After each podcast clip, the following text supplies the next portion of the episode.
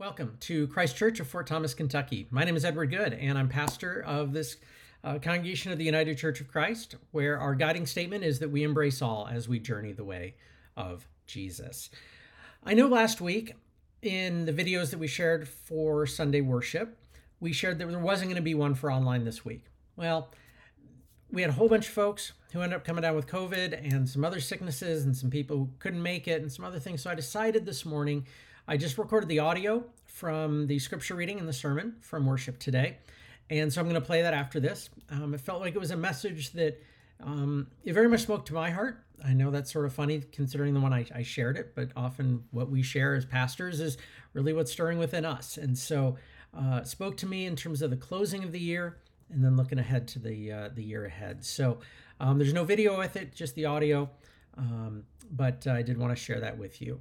So next week we're going to be jumping into our next uh, series that we're going to be looking at in the first part of the year, and we'll get to that when we get there. So I hope you have a happy and a blessed and safe new year. Our scripture lesson today is from Luke chapter 2, verses 22 through 38. When the time came for their purification, according to the law of Moses, they brought him up to Jerusalem to present him to the Lord, as it is written in the law of the Lord.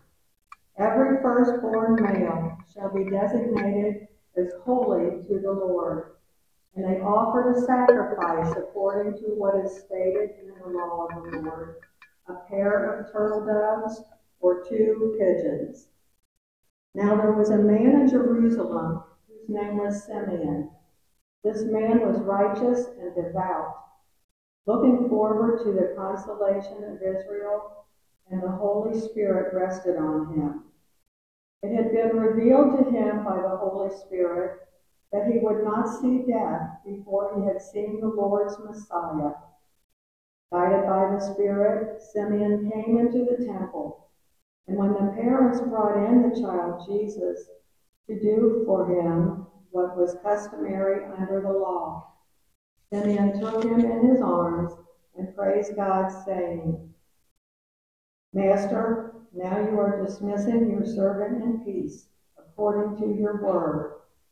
For my eyes have seen your salvation, which you have prepared in the presence of all peoples, a light for revelation to the Gentiles and for glory to your people Israel. And the child's father and mother were amazed at what was being said about him. Then Simeon blessed them and said to his mother Mary, This child is destined for the falling and the rising of many in Israel, and to be a sign that will be opposed, so that the inner thoughts of many will be revealed, and a sword will pierce your own soul too there was also a prophet Anna, the daughter of Phanuel of the tribe of Asher. She was of great age, having lived with her husband seven years after her marriage, then as a widow to the age of 84. She never left the temple, but worshiped there with fasting and prayer night and day.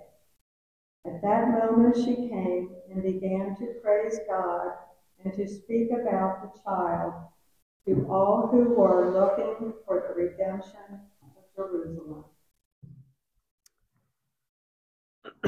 okay. So, we don't have a lot of stories about the child Jesus. You look at the four Gospels and you look at all the things that are talked about in the Gospels about Jesus.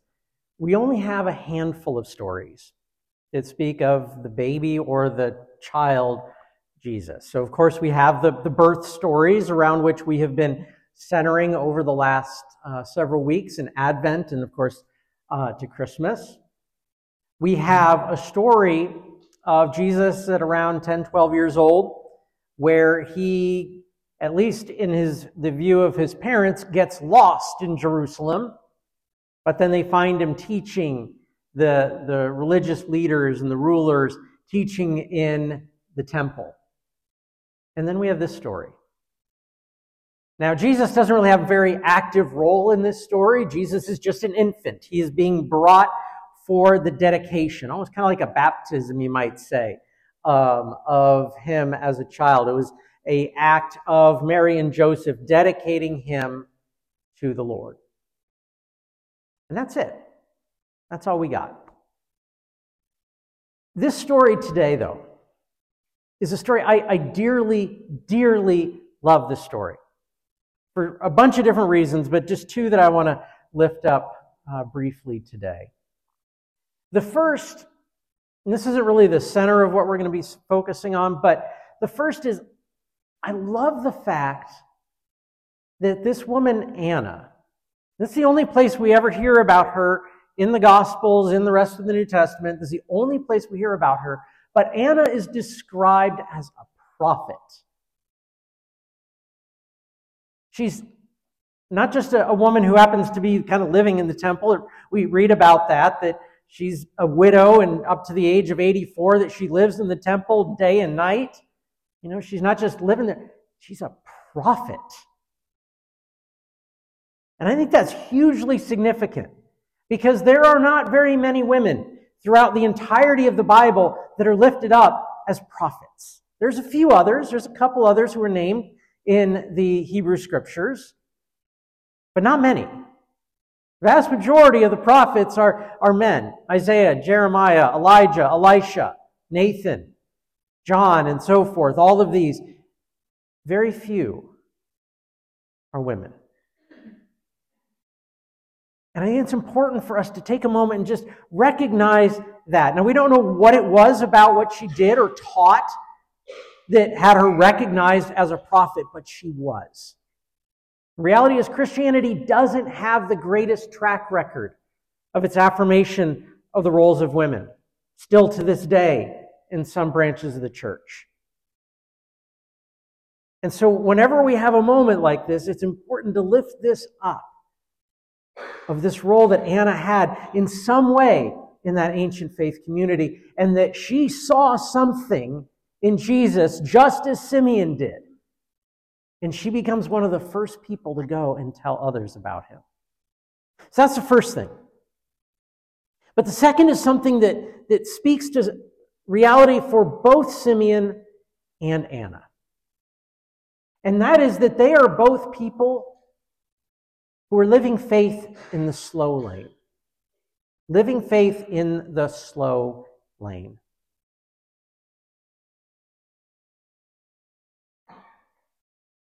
Anna's been there in the temple for decades.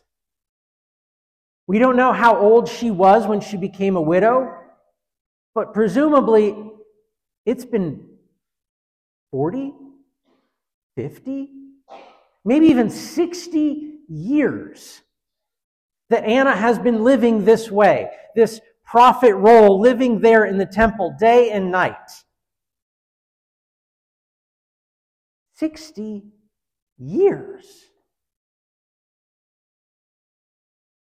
And we don't know if, like Simeon, she had some kind of idea that she was going to see the Messiah. We don't know that. We don't know a whole lot, again, about her but for 60 plus years, living out faith day in and day out. That is living faith in the slow lane. Simeon is similar. We don't know exactly how old Simeon was. We don't know all of his story. Again, this is the, like with Anna, this is the only place we hear about this man. But somehow, some way, he has this idea that he is going to see the Messiah before he dies. We don't know what it was about that moment. Maybe he had this crystal clear vision decades before of he saw this exact looking woman like Mary and Joseph and the child appearing. We don't know this. But there was something, there was something that he saw. And that for decades, Each time maybe he came into the temple, he looked. Maybe today's the day. Maybe today's the day. Maybe, oh, wait, is that child, is, is that the Messiah? No, that's not it. What about that? No.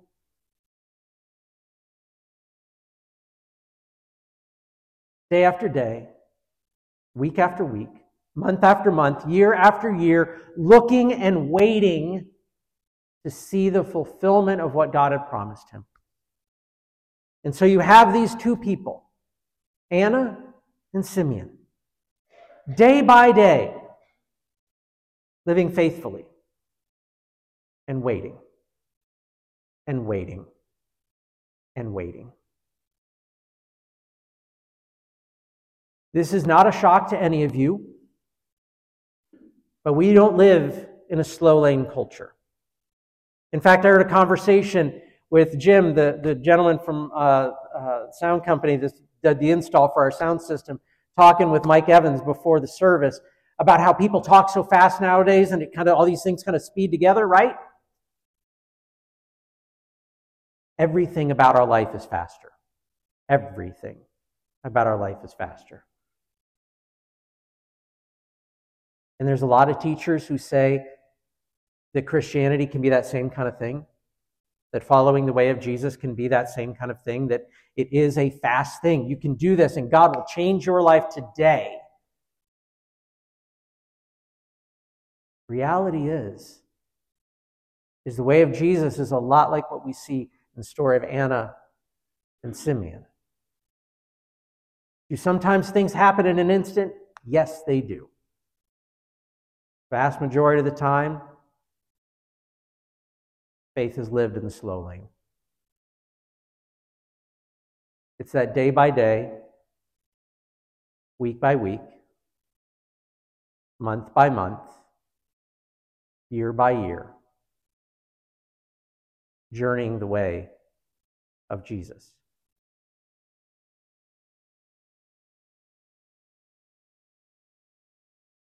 And so, as we close this year, I want to invite you to reflect on where you have been. Just think back to January 1st of last year. Think about maybe how have you changed in the last year? Maybe go a few years before that. Go back to 2018, go back 5 years ago. Or go back to 2013, 10 years ago, or go back 30 years or 40 years ago. How have you changed? Celebrate those changes. Celebrate the ways in which God has made a transforming work in your life. I can look back on 10 years ago this year. Beginning of November of 2023 or 2013, that was a, day, a time that began a transformative change in my life. But it wasn't done at the end of November of 2013. It's still going now. God's still doing that work in me.